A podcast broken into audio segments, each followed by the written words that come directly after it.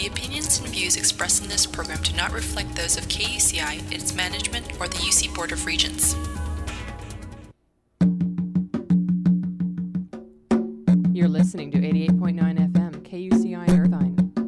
The opinions expressed on this program do not reflect the views of KUCI or the University of California, Irvine.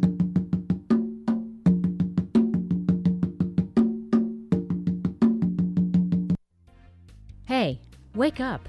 You can't dream your way into college. There are actual steps you need to take, steps that go beyond just getting good grades and staying out of trouble. Truth is, there's stuff you could be doing as early as seventh grade to start preparing. So if you're really serious about college, visit knowhowtogo.org. It spells out everything you need, starting with step one finding an adult who can help. For the rest of the steps, visit knowhowtogo.org today. Brought to you by the American Council on Education, Lumina Foundation for Education, and the Ad Council.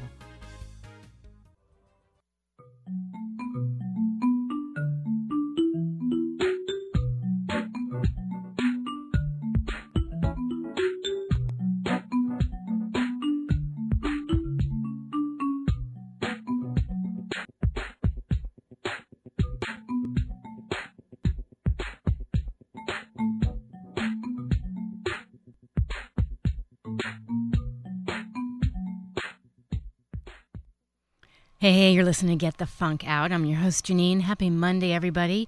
And before I bring my guest on, Suzanne Fenton, who was on briefly last week, I just want to share with you because the theme of the show is Get the Funk Out. Sometimes, you know, we get involved in our own problems and they seem so huge, so massive, and there's nothing better than giving back this holiday season, going out and helping somebody else and volunteering, whether you're helping to feed the homeless you're just donating your time in a soup kitchen. And I noticed in yesterday's OC Register there's a big section about giving. So if you missed it, yesterday's section, OC Register, it's called Open Your Heart. And it's all about different organizations uh, from, let's see, uh, Someone Cares Soup Kitchen in Costa Mesa to uh, Our House Transitional Living so many great organizations. So if you're looking to give back this holiday season, to do something to help somebody else, that would be a great way to start. You can probably go online to the OC Register or pick up yesterday's section again. Great way to give back, get out of your own funk, help other people. And uh, again, it's called Open Your Heart. All right, it's my pleasure to welcome to this week's show Suzanne Fenton. Hey, Suzanne. Hi, how are you? Good. We had so much fun last week. I figured I want you back. Woohoo! Let's do it again. Let's do it. It was too brief, you know. It kind of flew by on my end. I yeah. know. I know. And you know, one of the things we talked offline was it's interesting how you and I uh, we have this, you know, notion of we follow our gut. And I want to talk a little bit about that because you've been through all kinds of different ups and downs and funks, as have I. And we've talked about how sometimes you just wake up in the morning or you have this gut feeling like something isn't right. Could you talk about that a little? Well, I think that um, you know, if you everyone knows the answer inside of themselves, mm-hmm. and listening to your gut is just sort of acknowledging that. Right. And I think, um, I mean, I had this sort of epiphany when I lived in Los Angeles that I couldn't, I knew that I couldn't become who I wanted to be and who I needed to be if I stayed and just kept doing the same old thing and spinning my wheels and getting distracted by the scene and all these things. Mm-hmm. And I just knew, like, you know what? I got to mix this up. I got to go. I, I'm, I'm looking for my opportunity, and the opportunity happened, and I took it. But I knew that I had to listen. That you know, you know when things aren't right, and yes. you can ignore them, but there's no point. You just gotta. And sometimes listen. you're just going out with your friends and you're having drinks and you're just kind of ignoring the signs and you're thinking, well, maybe you know I'll just make the best of it. But it is best to kind of pay attention to those gut feelings. Right, or at least explore them. Mm-hmm. You know, take the time. Even if you have to, you make a list. You know, well, what, why, why do I keep thinking this, or why do I keep having this feeling when I'm around that person? Yes. There's no reason not to. Life's pretty short, you know. right, exactly. So, how long had you been living in LA? Well, I'm from Southern California, and Mhm. I moved in '93 from Los Angeles to Minneapolis, which was uh, rather drastic, especially since I moved December 7th in the middle of the winter, and it was happened to be one of the coldest, which I knew nothing about. But um, I, you know, I grew up. I went to school in Long Beach, so I was in California, with the exception of traveling and doing a year abroad. I was in California until '93, and I had been in LA for about. But Long Beach is so close, you know. Yes, but, yes. Um, LA proper for I think close to three years, two and a half, three years. So you get off the plane in Minneapolis and you're freezing, saying, "What?" right in the middle of winter, I'm going to do this. But you yeah, felt, well, I think I had sort of made committed to that a little bit prior. Yes. So I wasn't quite so shocked. I, Okay. I already knew I was going to do this. Okay. Um, but it's really funny because my my son actually yesterday we we actually had our first storm of the season yesterday, and it snowed a, a, a foot, a little more than a foot, right. in one day. And we, I was driving with my son, and he said, "Well, what did you?" And it was really difficult. And he said, "Well, what did you do when you moved here?" And I said, "Honestly, I remember because I moved in December." Mm-hmm. I said, "I remember driving, and it was snowing, and thinking, what am I doing? I don't know what I'm doing. You're like kidding. it was crazy. The whole thing was 180 degrees switch, but I was willing to do it because I knew that what I was living wasn't enough for me. You know, I was Yes. willing to kind of take the chance, roll the dice, Right. and I said, no matter what happens, I'm going for one year. I don't care. I love it. I mean, it is it is the antithesis because culturally, you know, LA and the social life and all that, and then you go to Minneapolis and were you questioning yourself? Were you thinking, you know, I'm so excited. This is you're very adventurous, so Well, you know, well, the adventure really was, I think, moving in the winter. I'll say. and um but just not even being prepared it's funny to me because uh, half my family lives in california i do have a sister who lives here and that was made it a lot easier for me to come and try it out obviously Sure. But when whenever my california family comes to visit me they have no idea what cold is like the way they dress and Right. you know they think they know that this jacket will help them or that these boots will help them but they have no idea this is a whole other level of like serious weather violations. You know, it's crazy. But um, uh, I don't even remember the question. No, it's Sorry. okay because I'm laughing. This morning I was taking my daughter to school and it, it's 50 degrees, and she's like, "It's freezing," and I'm like, "Sweetheart, I went to Syracuse where it was 40 below wind chill one year. You don't know freezing." right. Well, today it's twelve, 12, right? That's Yeah. pretty cold. Yeah. but it's sunny. I. Well, twelve and good. sunny. It's probably beautiful. It is. I'm looking out the window. Everything's covered in snow. It's Yeah. Really nice. It's a whole different uh, mindset. Did it take you a long time to adjust?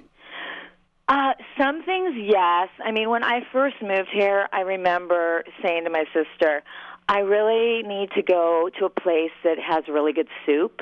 You know, I just want to go get get some soup. And she's like, "Oh yeah, there's this one place."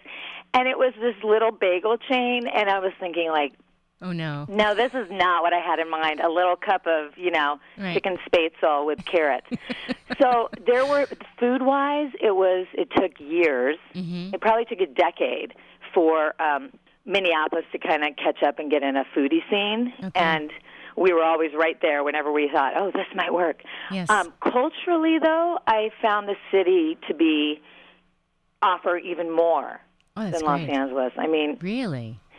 yeah, I mean because it's so accessible. You know, there's Oh, so much to do here, and theater is big, and music, and and the arts are so appreciated and easy to get to. Like, if there's a show you want to see, chances are you can probably buy tickets that day and go. Nice. But it's not that way Mhm. in in LA at all. I mean, Oh no, not at all.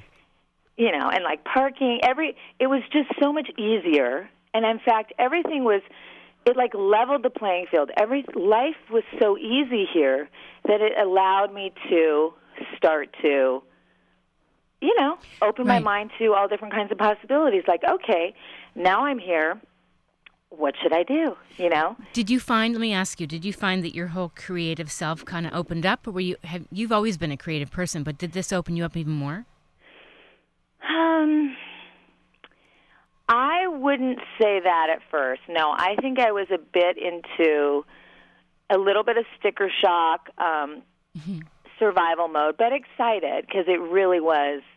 I, I mean, everything was new, and not only did I move to a new state and then suddenly had seasons, but I was living in the same city as my sister, who I hadn't lived with since we were in high school together, Oh. and and then I had met somebody, which was also another reason why I was thinking, yeah, let me. I'm going to go check this out.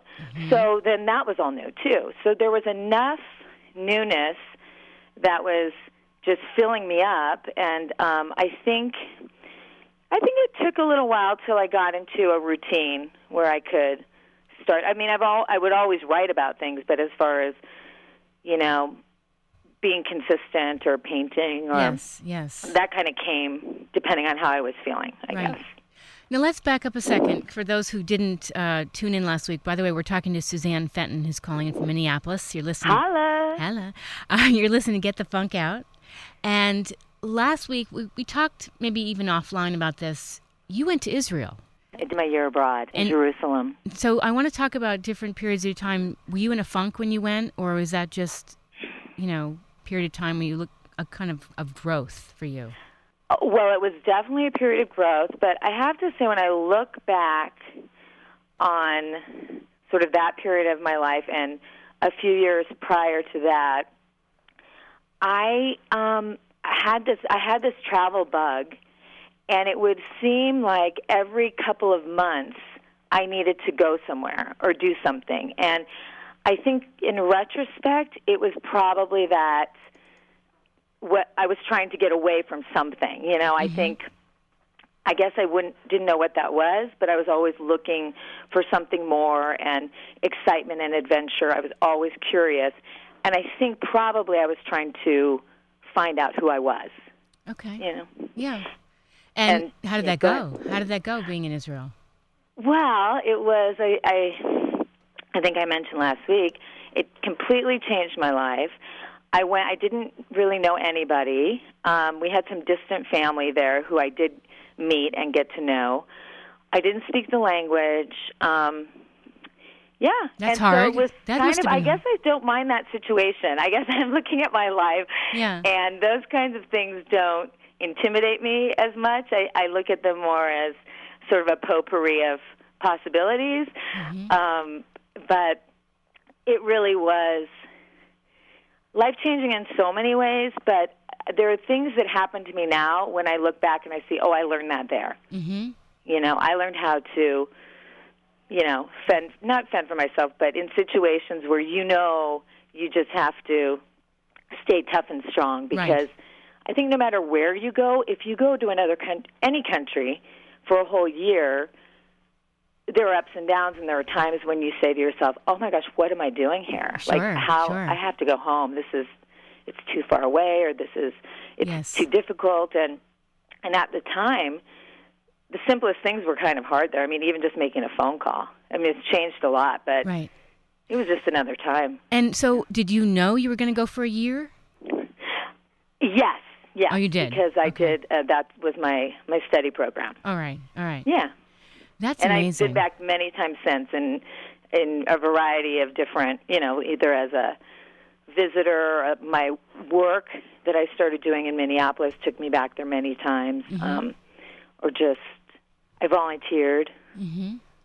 when I went back there. So I- it's been a big part of my life, and it started with the year abroad. Yeah. And I'm still in touch with many of the people I met on that during that one fabulous year. That's great. You know, I've actually done some traveling on my own, and it, as scary as it is, or you know, it's very uncertain.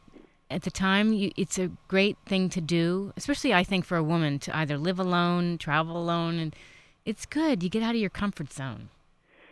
You do. You know? you, see really how, and you also see how strong you are. And I don't think without life's tests, how would we even know that? That's right. And I, I don't think I wanted to be someone who years from now was going to say, you know, I wish I had lived alone, or I wish I had gone here or there by myself or experienced that. I mean, I spent uh, a couple weeks in Colorado. I almost moved there, and I remember it was a massive snowstorm, and I was skiing at one point and I was doing all these things and I'm like, "Oh my gosh, I can't believe I'm all by myself." But I kept meeting people from all over the United States. And it was so, it was great. Yeah, and that's the same thing when you're traveling around Europe. You're never you're never really alone until you are you are alone at some point and then you you can feel it. And just Right. like Right. ah, but then you pull out your journal. That's right. That's right. Then you grab a, a cocktail in your journal. and you're all set. yep. until you meet someone else. That's right. I, I did this run. I don't know if you heard of it. It's in uh, Boulder, Colorado, called the Bolder Boulder, and it's um I think it was a uh, 5K or what I don't know what it was. I can't remember, but I remember going um, the night before to dinner with. I had met some people and that was great, and they were going to be in the run. And the next day, I met all these women from like Nebraska. I had never met people from Nebraska, and they were the nicest people. And then I met some other people from you know another state I had never been to, and it was it was really great. I mean, I just felt completely open to you know meeting people, and I didn't feel unsafe at all. Now, do you feel like that was more rewarding than the internet? Because now people just do it all online, and you were doing it in the flesh. Oh, I much rather do it one on one. Yeah. Much rather, because um, there's nothing. You know, it's like um, I don't know if you get like this. Sometimes I, you know, I, I'm supposed to go to a party or I'm supposed to be somewhere, and I think, you know, oh, I don't really feel like going, and then I go and I have the best time. And you, it's really important to make those face-to-face connections, and because the internet and all this technology has made it very impersonal. Right. We're we're like more and more removed from each other. And Right. It's a lot more difficult to actually know what's going on with anyone in your life. hmm As my husband says, because he doesn't text, he's like, you know, all this emailing and texting, it's so impersonal. And it is. I like letters. I'm so happy to get a postcard. I can't even Oh, tell you. that's I don't even care where it's from. I don't care if it's from the dentist telling me that I have an appointment. You're funny. No, it is true. I mean, writing letters is, you know, so old school that people don't do. Or It even a thank you. They, people send thank yous via email. I'd much rather get a card. I know. You know? We got to we got to bring that back. I agree. And we forget Yeah. my handwriting's awful, but um, I joke with my kids that some of the most brilliant people have the worst handwriting. You should get it analyzed. Would show that I'm in a rush half the time and asleep. Huh? It's uh, this girl's never in a funk. I don't know about that. so I want to talk about um, if you want to share some things. Growing up, you you spent some time doing some unusual stuff. You you worked. Um, was it a psychiatric unit? I did How did with you? mul- with multiple personality patients. what what made you? How did you land in that arena? Oh boy. Um well, when I was going to college, I took a job. Actually, my mother's cousin was the physician at this uh, private mental hospital. And he knew I was a psych major and he said, "Hey, you know, maybe you want to come down and see if if they're hiring." So, I first couple years in college, I worked there with adolescents, mostly like substance abuse and this and that. And then when I was when I graduated, I started getting an idea of like, you know, I really love art. I feel like, you know, psychology is kind, you know, sort of second nature to me. It does I guess I sort of have a knack for it. So what? maybe I should try and combine the two in some way, shape or form. So I went back to the hospital and they said, "Yeah, no, we don't need anyone to do that, but we have this new unit opening up. Um, there's only one other one in the country in Colorado, and this is just for multiple personality patients and patients who have dissociative disorder, which is What is that? Eh, it's honestly everybody sort of has it. It's like when you dissociate, when you like sort of leave. You, you you know people do it all the time. Like you zone out, I would call it, but but they zone out to a point where they don't really have any kind of consciousness of what's been going on, Okay. and they can maybe do things that are unhealthy or not good for them, and they don't remember it. Okay. So it's I guess it's a step before multiple personality uh, being multiple personality disorder. Mm-hmm. Anyway, so I went, and that I would say besides Israel, the three things that changed me the most in my life were going to Israel for the year, working in this crazy place, and and then moving to Minneapolis, and all Um, I would say all of them made me a lot stronger and opened my eyes to the world in a lot of different ways. But the working on that unit for Mhm. three years, That's a I long time. say, That is a know, long time. it's a long time, and it, you know, and I think it damaged me. I mean, I think that's the one thing that changed me in a way that I'm not sure if if it was more positive than negative. I think, you know, it opened my eyes in a way to things that, with the other two experiences, opened my eyes to things that were were different and um, inviting and challenging and um, could be positive. This opened my eyes to a really a world uh, that, of abuse and um, tragedy that I really knew nothing about because my life did not resemble it at sure, all. Sure, sure. So that was, uh, oh, you know, that sort of had a cumulative effect, hmm and where I kind of, you know, It's very heavy. I mean, you could take that home at night. It's not like you just. oh yeah, you Oh. had to take it home at night. Yeah, yeah. and then you'd go back and you know where you could make strides and you feel you know there was a sense some sense of fulfillment and i knew that i mean i knew i was good at what i did but it's i don't think i think it was kind of a heavy price like i really got kind of paranoid and Yeah. i also started sort of distrusting people Mm-hmm.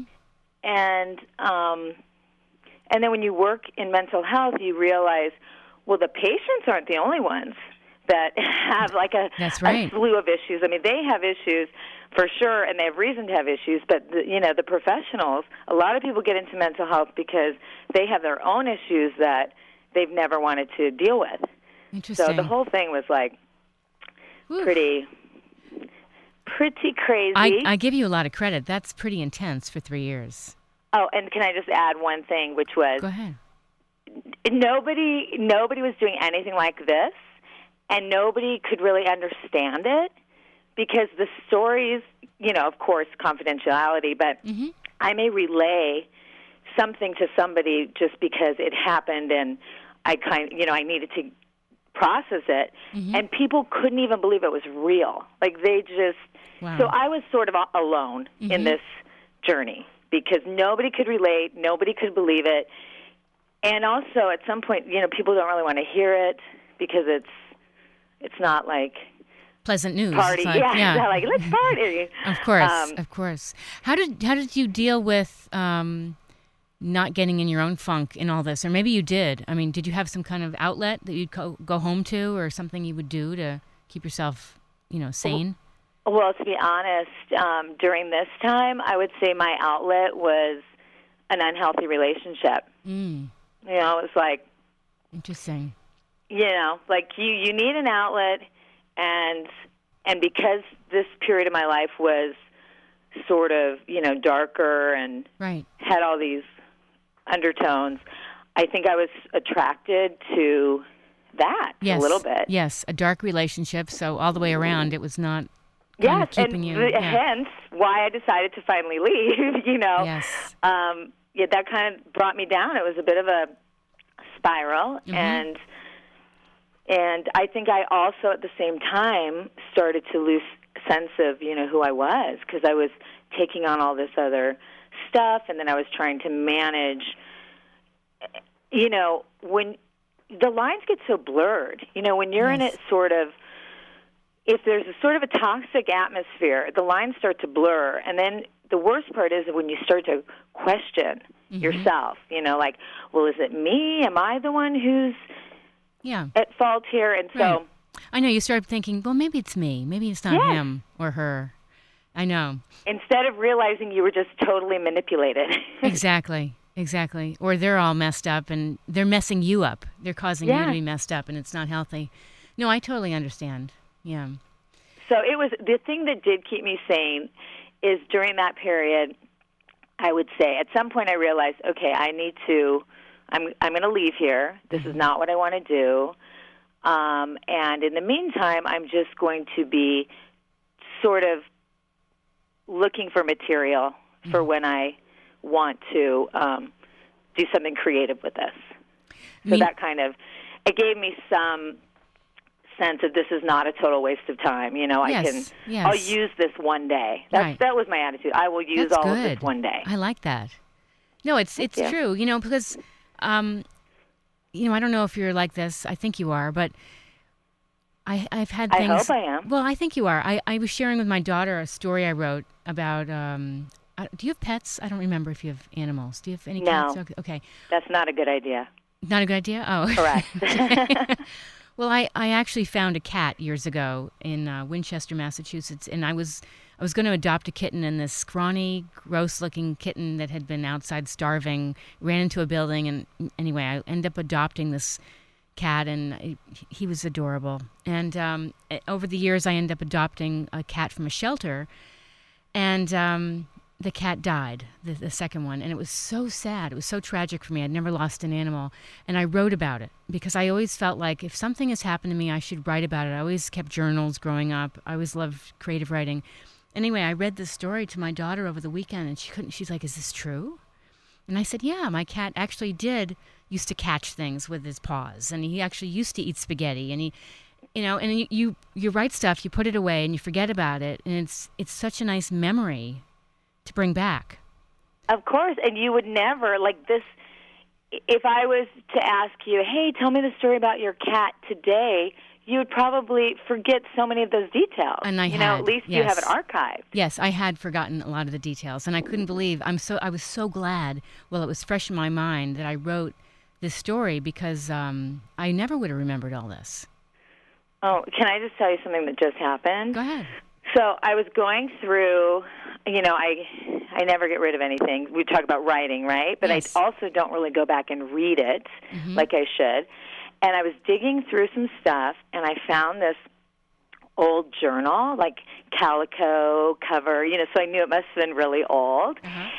And I opened it up and I read it, and it was a journal I kept when I graduated from college. Um, a girlfriend and I traveled to Mexico. A girl that I had actually met in a Spanish class. And we traveled and we met another friend and her boyfriend there. But I, I guess I decided I'm going to journal my entire um, college graduation trip.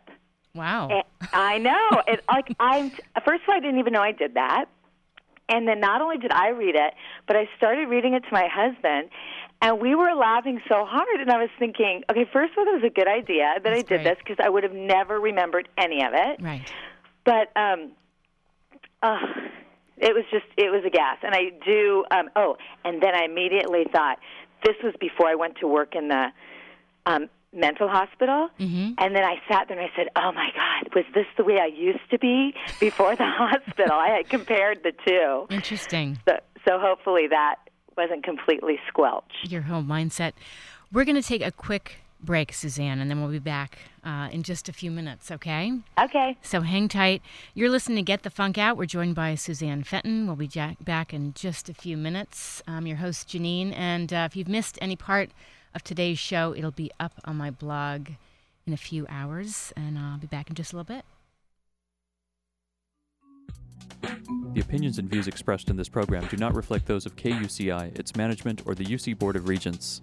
To find out more about this talk show or other talk shows broadcasting on KUCI, log on to our website at kuci.org or check out the latest program guide. You must be. Your fairy godmother? In the classic fairy tale, Cinderella's dream comes true because the glass slipper fits. It fits. In our world, the right fit can be just as important, Good heavens, child. You can't go in there. especially when it comes to car seats. Always choose a car seat that's the right fit for your child's age and size Oh, that does make a difference. to make sure your little pumpkin gets there safely every time. Hop in, dear. Thank you. Remember, you're responsible for protecting your children. Their happily ever afters are in your hands. For even more information about choosing the right car seat, visit safercar.gov slash the right seat. This message has been brought to you by the National Highway Traffic Safety Administration and the Ad Council. Hey, UCI students. Feeling stressed from midterms, school, relationships, even graduation? Do you have a friend who might be struggling with depression, an eating disorder, grief, or an abusive relationship?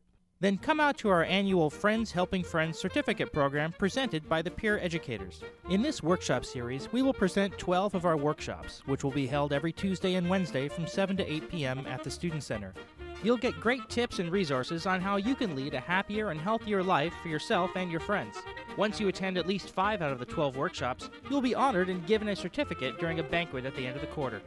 All workshops are free, so don't miss out on this great opportunity. For more information, please go to www.counseling.uci.edu. Wow, yeah, since the storm, it's been crazy busy for us. We got all kinds of office desks coming in. Now here's a there's a fancy one right here. It's missing a leg, but that's all right. Whatever. Washers and dryers from a laundromat. Oh, wow, check this out. Another deep fryer. And I'm not sure what this doohickey is. Yeah, most businesses weren't ready for a storm like that, you know. But our work's really piling up here at Roberts & Son Salvage. What will become of your business after a disaster? Nearly two thirds of businesses aren't prepared for an emergency, and 40% of businesses that experience a disaster never recover. Make an emergency plan now before it's too late. For a free online tool that helps you develop an emergency plan to keep your business up and running should disaster strike, visit ready.gov forward slash business. Brought to you by the Federal Emergency Management Agency, the American Red Cross, and the Ad Council. Hi there, you're listening to Get the Funk Out. I'm your host, Janeane. We're going to bring Suzanne Fenton back on. Just want to tell you about a couple of organizations that are looking for support, some support this holiday season. As I mentioned earlier, yesterday's OC Register has a whole section on this holiday season and giving. Uh, great organizations. Suzanne, we're just going to, um, I'm just sharing with the listeners a little bit about some organizations that are in need this holiday season. I don't know if you do some volunteer work from time to time the listeners a couple things before we get back in. Great. Can I hear it? Or oh I... yeah. Oh, good. So there's an organization I helped feed the homeless with my daughters and my husband a couple years ago, and uh, they're having a uh, Christmas celebration this Sunday at three o'clock here in Santa Ana, and what they did was a couple years ago is um, a little girl's birthday, and they asked for also uh, donations of toys and uh, I'm going to post this. Well, actually, I did post it on my blog, which is getthefunkoutshow.kuci.org. And the organization is called icareforya.org. And they're doing a toy drive. Uh, they're trying to raise about 100 gifts for the kids uh, by this Saturday. So if you're interested in doing some kind of toy donation, they're also looking for pots and pans for the moms to do some cooking. Um, again, some of these families are homeless some aren't. But again, they're looking for toys. Um, and if, if you want to find out more details, I know it'll be on the website, icareforya.org. And there's one more, and Suzanne, you've probably heard of this organization, uh, Jewish Federation and Family Services. They, Absolutely. yeah, they do a uh, adopt a family program. I was reading this to my kids because, you know, sometimes you really, you and I were talking about this we all get in our funks. We think our problems are the biggest and they're overwhelming, but you really have to put things in perspective. There's so many people without work or who have, you know, some issue going on, health issue. How about without food? They're without food. So yeah. there's, um, I believe, three.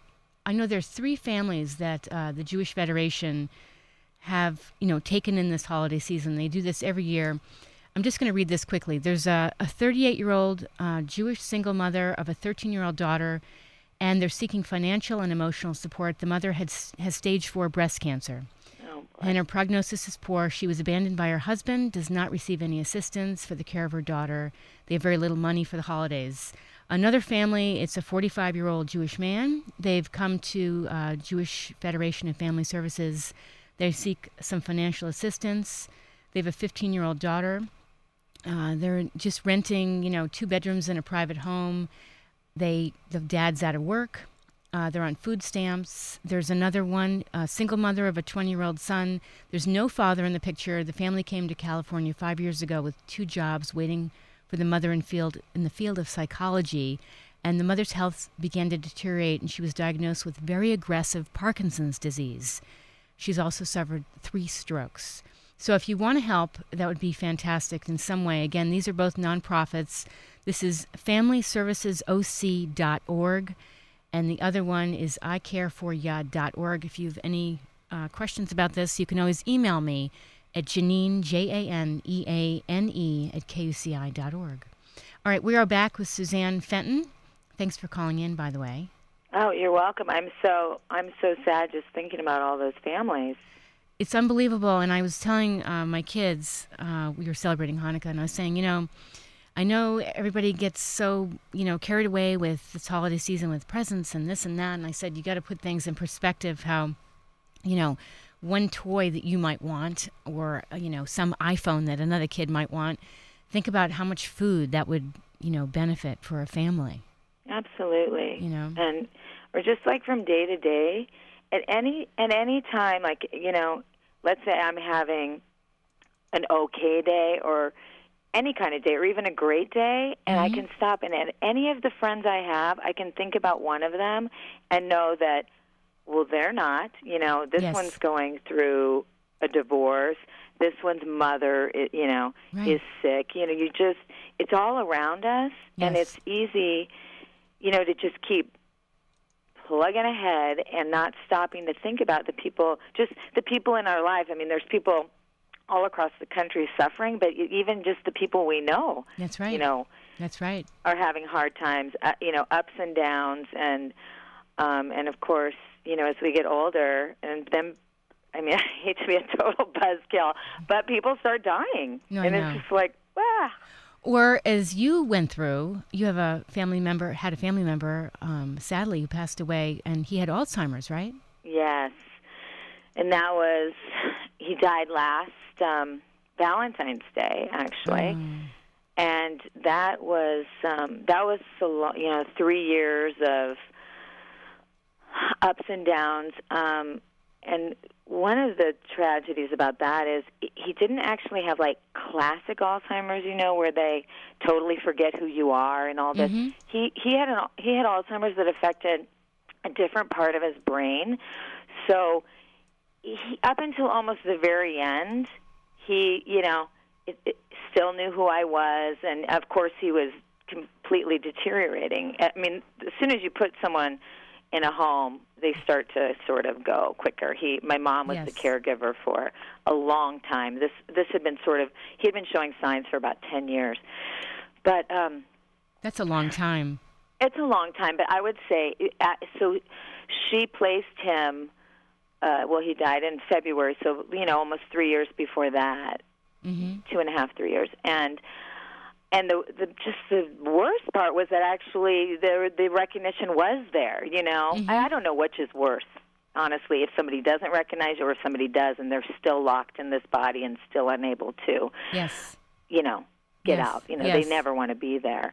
But um so this this was such an emotional journey. This is my stepfather who had actually been in my life since I was 9 and um a huge part of my life and sort of changed the course of my family's life because he appeared at a time when uh, my mom, you know, single mother raising three girls, and was it was chaotic.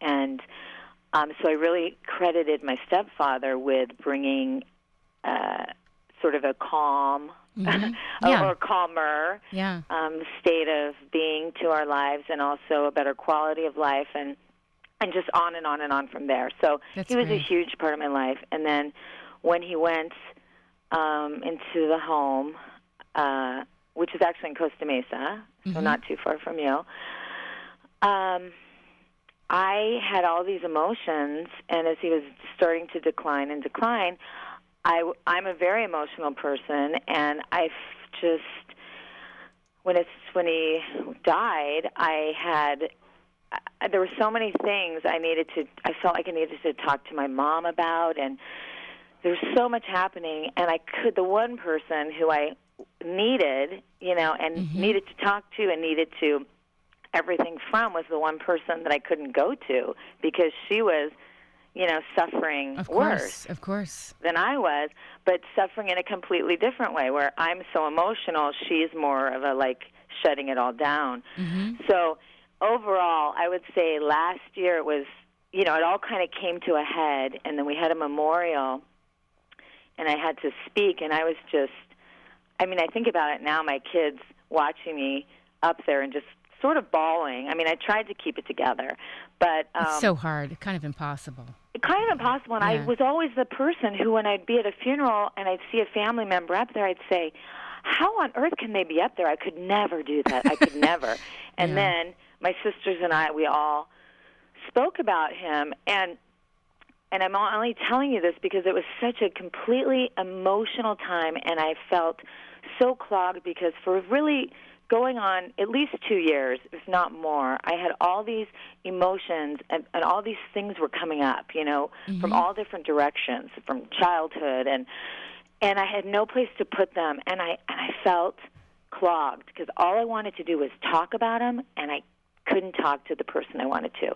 Ugh. So I'm giving you that little backstory because the memorial was in April, sort of middle of April, and um, the end of April is when I got the clot in my neck. Yes, and I want to talk about how did you how did you know something was wrong? Well, I I think one thing is that because I had all I, I had so much inside of me, I was pouring a lot of my energy into tennis, like as an outlet. Mhm. Um, so I was just playing more and more, and I almost think I was becoming manic about it, just as a way to deal with something. You know, keep physical. You know, have keep moving, keep Right. moving. Right. And I was playing, and we were. Um, and then I noticed. I think I mentioned that I looked at myself in the mirror, and I had these big green veins going down across my chest, down one arm, and then my arm very purple and And you didn't run to the doctor. no, I did not run to the doctor. I ran to my next tennis match. And I continued Wow. to play. Not only did I play tennis matches, but I went to drills and I even the day before I think one of my last matches I went and hit with a ball machine. Like like I was the Hulk. I had this huge huge side of my body and and I was just like beating up on this ball and I just think that I had all this stuff inside me Yes. um, and I think that I was like a human clot. That's what I, I think the clot in my neck was symbolic for me being so emotionally. Um, sure. I can just say clogged. You know, Yes, I wanted yes. to get these things out, and I, and they weren't coming out. yes. And it and it showed up as a blood clot in my neck and down my arm, and and then I think where we left off last week was I was in the ER. You know, you were unbelievable. Did, did you tell your husband I think something's wrong or you just kind of sloughed it off like, "Eh, I'll well, deal with it I another mean, time." The beauty of my husband is that he um, he just doesn't really get riled up about anything at Mhm. all. So had I shown it to my sister or a friend, like I, I have a girlfriend who's a pharmacist Yes. who actually I played tennis with, but we hadn't been in the same places. And she said, if you would have shown me this, I would have had you in a week ago. Right. So, uh, you know, everyone could, he saw there was something wrong, and we both were like, yeah, that's really weird, but it, nothing hurt. And it was only when I, I started getting pains in my armpit, so I think the clot was starting to really back things up, and that's when. And actually, I should say, I said I'm going to go to urgent care, and I went to urgent care. I said I think I have a blood clot. I need you to give me an ultrasound, and they said. Um, we don't do ultrasounds here. You need to go to the ER. And it was a Saturday at like five o'clock, and I had all my kids at home. And I started driving like I was going to go to the ER. And I turned around. I'm like, you know what? I'm not going. I'm not going to spend the whole Saturday in an ER when all my kids are at home. And then I drove home. Look what we do as moms. I know. I, I have things to do. I have to go make dinner and hang with my family, and I don't have time. Well, I was like, well, you know, I haven't iced it. Let me just ice it. Let me take some ibuprofen, and if it's still bad, I'll go on Monday. Crazy. But of course, I wasn't sleeping because I absolutely knew. I had already known for a week that there was something wrong with me. We put things off. We're like in denial. You know? Well, denial kind of protects you in a way but then it bec- you know then it has a detrimental effect if Yeah. you wait too long, Right. and that's emotional or physical. So what then? What happened when you finally, you know, faced fact okay, that? so you know, they so in the ER, I, you know that's when they said, oh yeah, you have thoracic outlet syndrome, which is pretty rare, and I don't know if I mentioned that it's a lot of um, athletes who do repetitive overhead motions. Mhm. get it. And and the guy actually the sand volleyball player in the olympics had it too. Um and then they told me yeah you're going to you'll probably have to remove your rib. And and then i was totally went into a whole new cycle of denial. And after being on icu where they busted up the clot then they put me on blood thinners and said you'll come back in a month and we'll check we're going to check your veins again and see how you look. Just don't play tennis don't swim don't do anything don't use your arms over your head. So in my mind i thought okay well this isn't too bad. So in a month i'm going to play tennis again. Sure. i mean i really thought i just don't have to play for one month and i just am going to be on these blood thinners which i didn't even question but they're you know it's like rat poison these Ugh. blood thinners. They're super intense and um good that's what i'll do and then i went back thinking everything was going to be honky dory because i followed protocol Mm-hmm. and I went back and they're like, nope, it's still pinched off and you're going to have to have your rib removed. And I was like, but I'm not. Yeah. and then I started doing like a second opinion and a 3rd Mhm. opinion.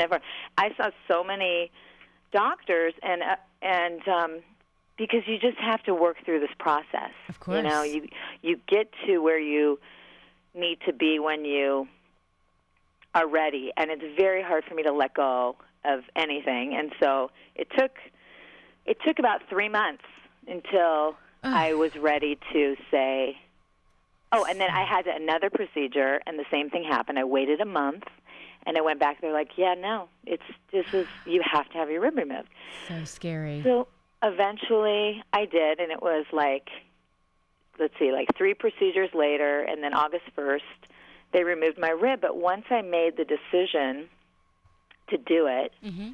and and this was such an emotional time of you know being in different parts of the country and being on the phone with all kinds of different doctors and trying to and everybody had you know everyone does a different procedure and a different entry point and you know Sure. and then one person is like you know you you won't drive you should have done this one person scared me he's like you should have done this 3 months Oh, ago come on. and you can't drive and you know just the fear of god and um Let me ask you though, how in oh. the world do you decide who the right person for the job is when you're they're all coming at you with different opinions? Well, that is the most difficult part because Mhm. you think you know, and then you go and you speak to somebody, and then they tell you, um, like, there's two different ways. Like, one person will operate under your armpit Mm-hmm. to remove your rib, someone operates through your just behind your clavicle, one is in front of your clavicle, and then it, it kind of boils down to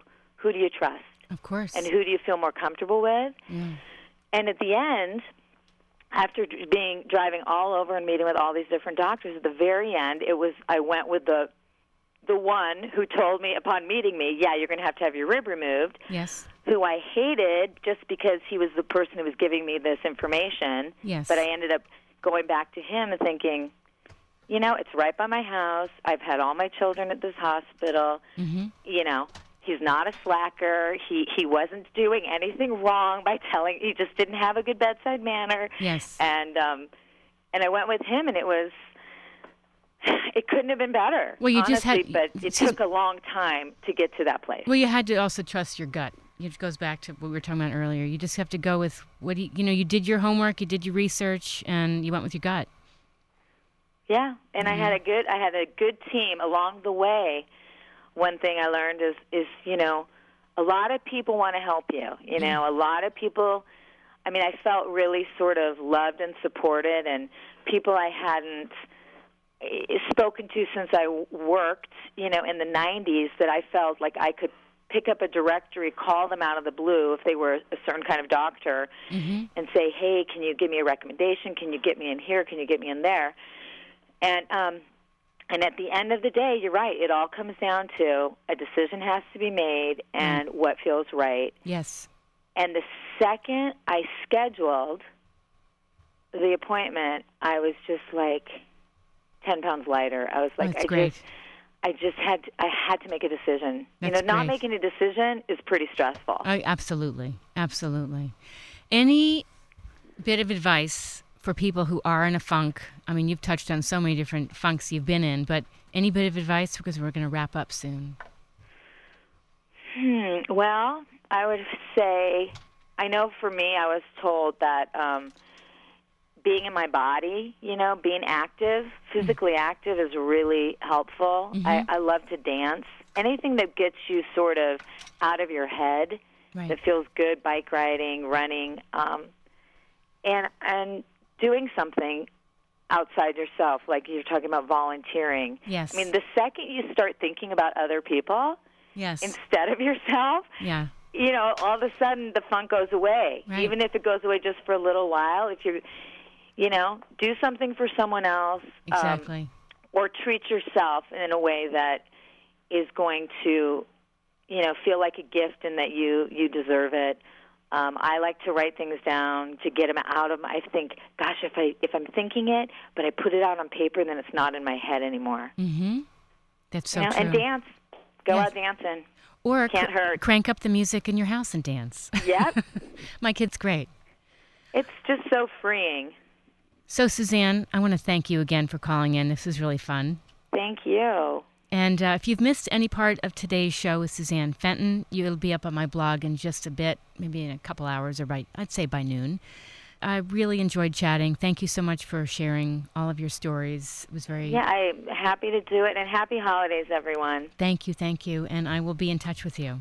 Okay. Have a great day. Bye. Have a have a good one. Thanks. Bye bye. Bye. All right, you've been listening to Get the Funk Out. That was my very special guest, Suzanne Fenton, calling in from Minneapolis. If you'd like to be a guest on the show or you know somebody who might be a perfect fit, you can send me an email to Janeane, that's J A N E A N E, at kuci.org. And if you missed any part of this show or other shows, they're all up on my blog, which is getthefunkoutshow.kuci.org. Coming up next, Sheldon Abbott, Cure for the Blues. Have a great Monday, everybody.